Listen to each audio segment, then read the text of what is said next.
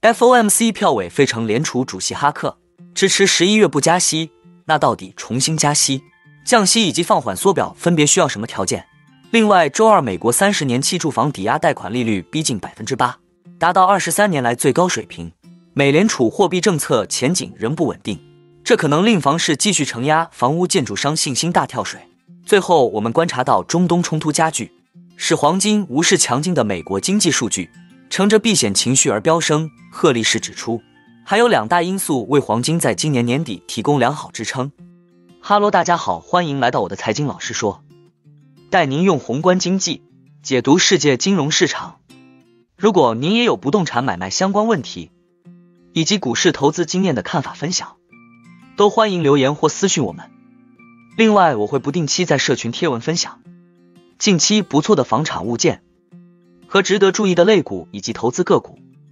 如果您也喜欢这样的内容，欢迎订阅我的频道，并打开小铃铛，这样才不会错过最新的影片通知哦。那我们就开始今天的节目吧。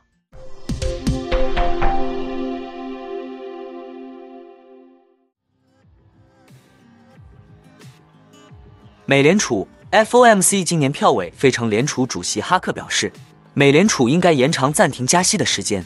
因为越来越多的证据表明，尽管近期招聘和支出表现仍强劲，但借贷成本上升将导致经济放缓。美联储最近一次加息是在七月，联邦基金利率目标区间提高至百分之五点二五到五点五，创二十二年来新高。九月会议上，美联储按兵不动。过去一周，几位官员已表示，他们希望在本月会议上维持利率不变。周二接受采访时，哈克表示，美联储可能要等到明年初才能决定。过去二十个月的快速加息是否足以压低通胀？他说：“现在我们只是做一会儿，可能会持续很长一段时间，也可能不会。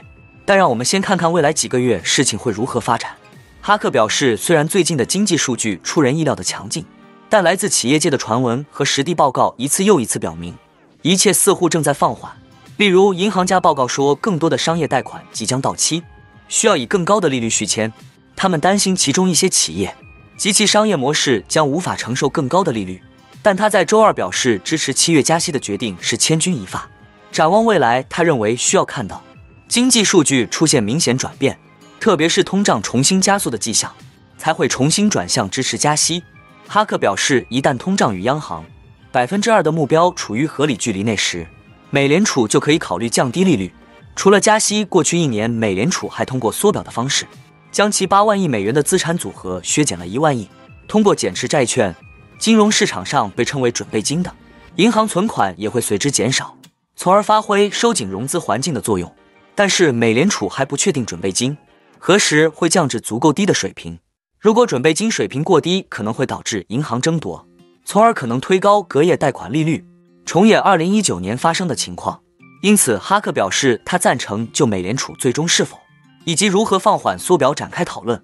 目前，美联储每月允许最多六百亿美元的国债到期，这一速度是二零一八年底和二零一九年初缩表时的两倍。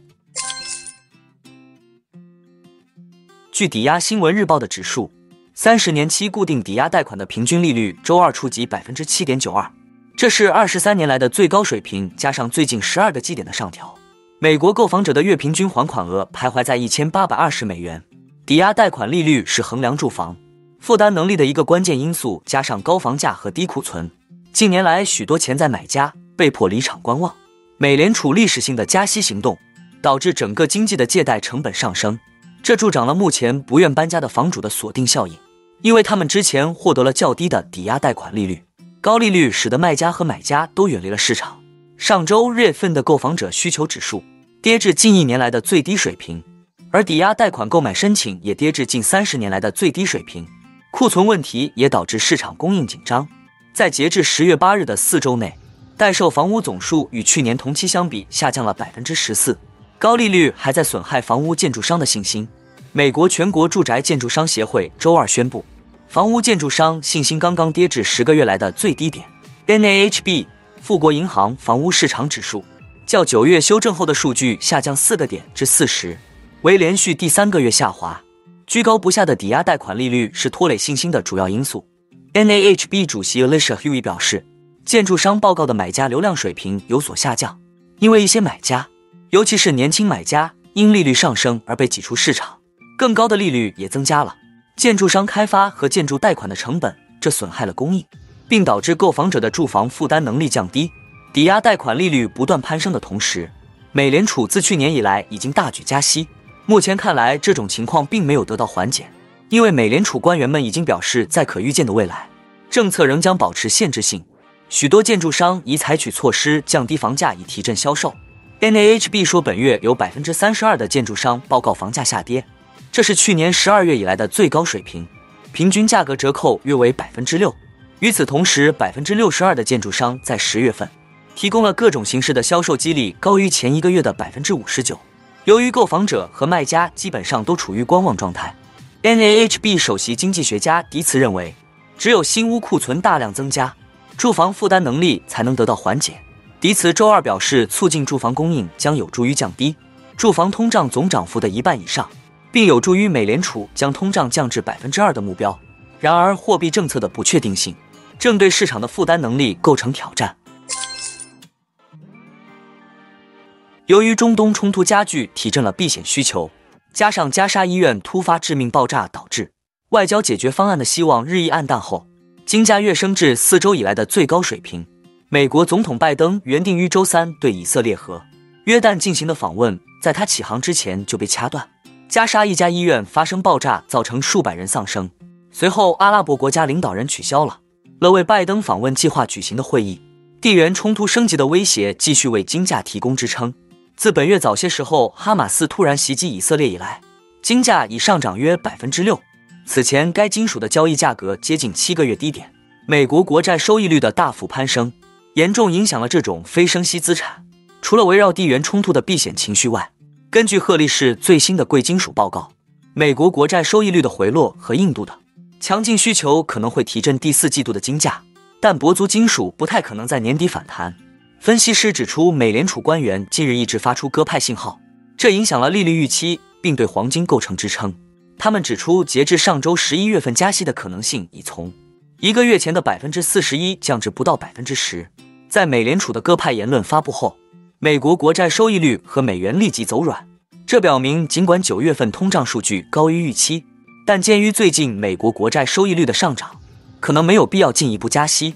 当前两年期国债收益率保持在百分之五以上，十年期国债收益率保持在百分之四点五以上。